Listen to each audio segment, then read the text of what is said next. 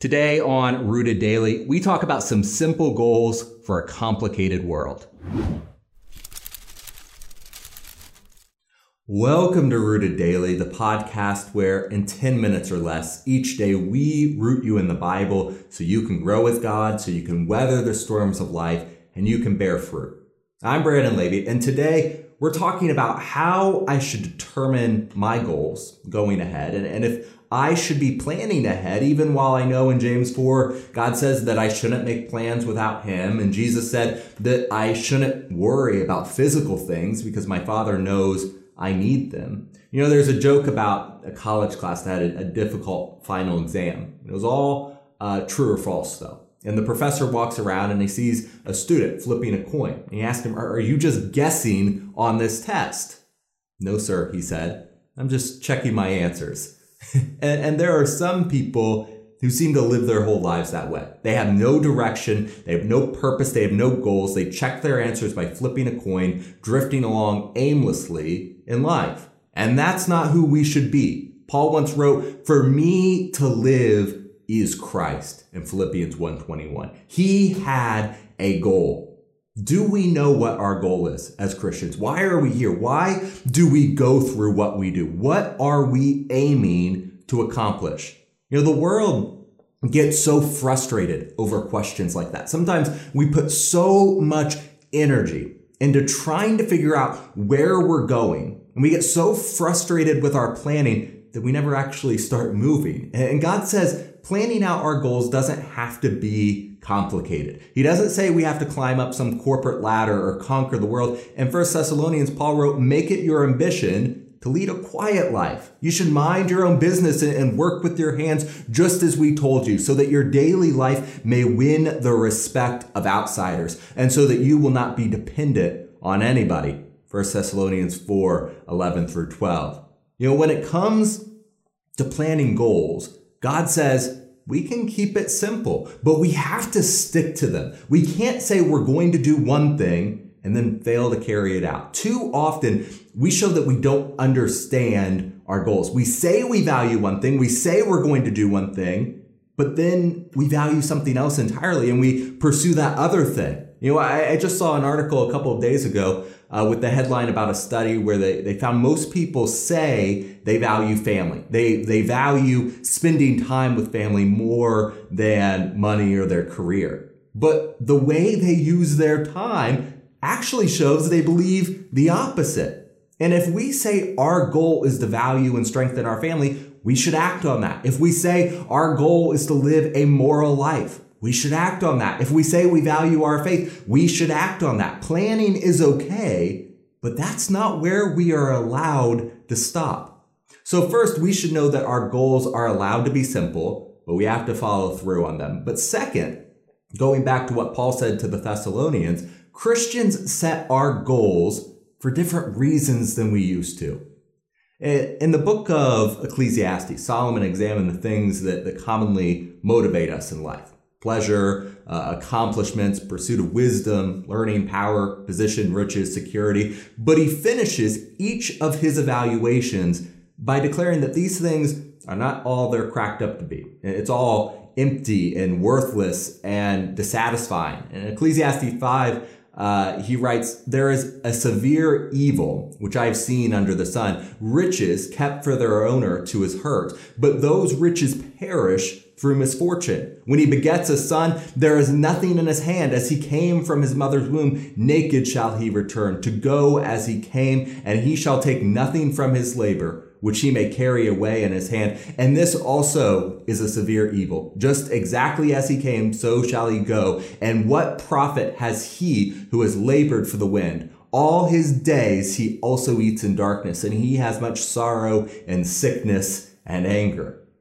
Solomon says the goals we set, they're all empty. They'll all eventually be taken away from us. Now, for some people, the goal of being with the church is to have someone meet their own personal needs, to satisfy those needs that, that Solomon lists. That's how we start out. We were drawn to the church because something or someone met our needs. There is a class that ministered to our kids. There is someone available to counsel us through our marriage or, or some other difficulty we were facing. There is a, a meeting or a Bible study that led us to Christ. And we came to Christ because we wanted his love in our lives. So initially, for us to live, like Paul wrote, was for God to meet our needs. And that's not wrong. But the problem arises when we fail to make the transition from the mindset of I need my needs fulfilled to the one Paul declared in Philippians 1:21. For me to live is no longer my needs, but is Christ. You know, Ecclesiastes tells us that God put eternity in our hearts. We have a big eternal God, and He calls us to have big and eternal goals.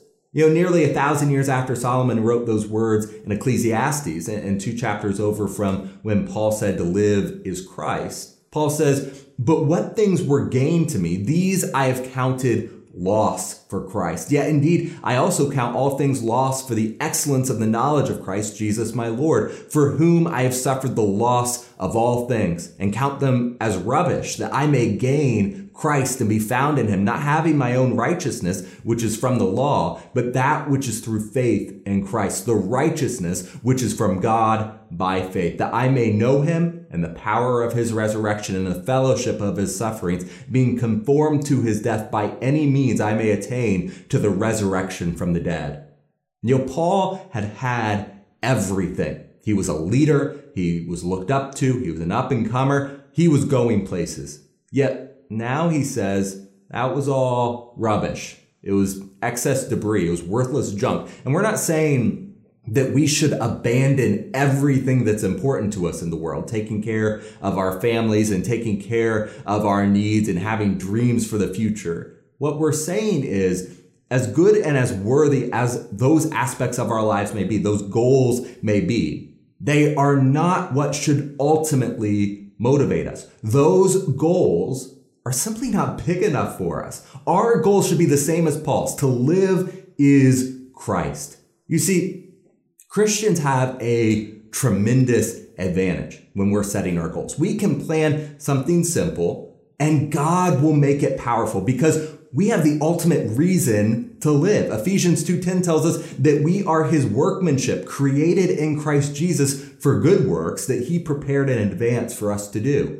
In other words, we have a purpose and it doesn't center around us or our needs or our family or our personal fulfillment. It centers around Jesus Christ. We can choose to make complicated goals. We can look up to business tycoons of the world and claim them as our model of success. We can look to powerful politicians and make that our goal. We can desire prestige and money and authority, even family as our priority but it will all end in emptiness. We'll end up like the student who's just flipping coins for the answers to the test, hoping he's going to strike luck. God says it doesn't have to be that complicated or hopeless. Paul wrote, For me to live is Christ.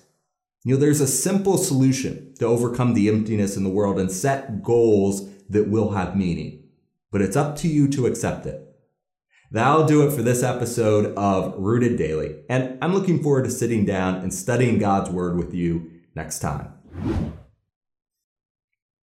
Thank you so much for stopping for this episode of Rooted Daily. It is so important to take a few minutes to root ourselves in Christ and in His Word, and I'm so glad you did it with us today. If you think it's important that others hear this good news, make sure to hit the share button and subscribe to the podcast on your favorite app, whether that's YouTube or Facebook. It helps us reach more and more people with the message of Jesus every day. Most importantly, if you're ready to take the next step, repent, be baptized, and hand over your life to Christ, shoot me an email to brandon at rooteddaily.com right now.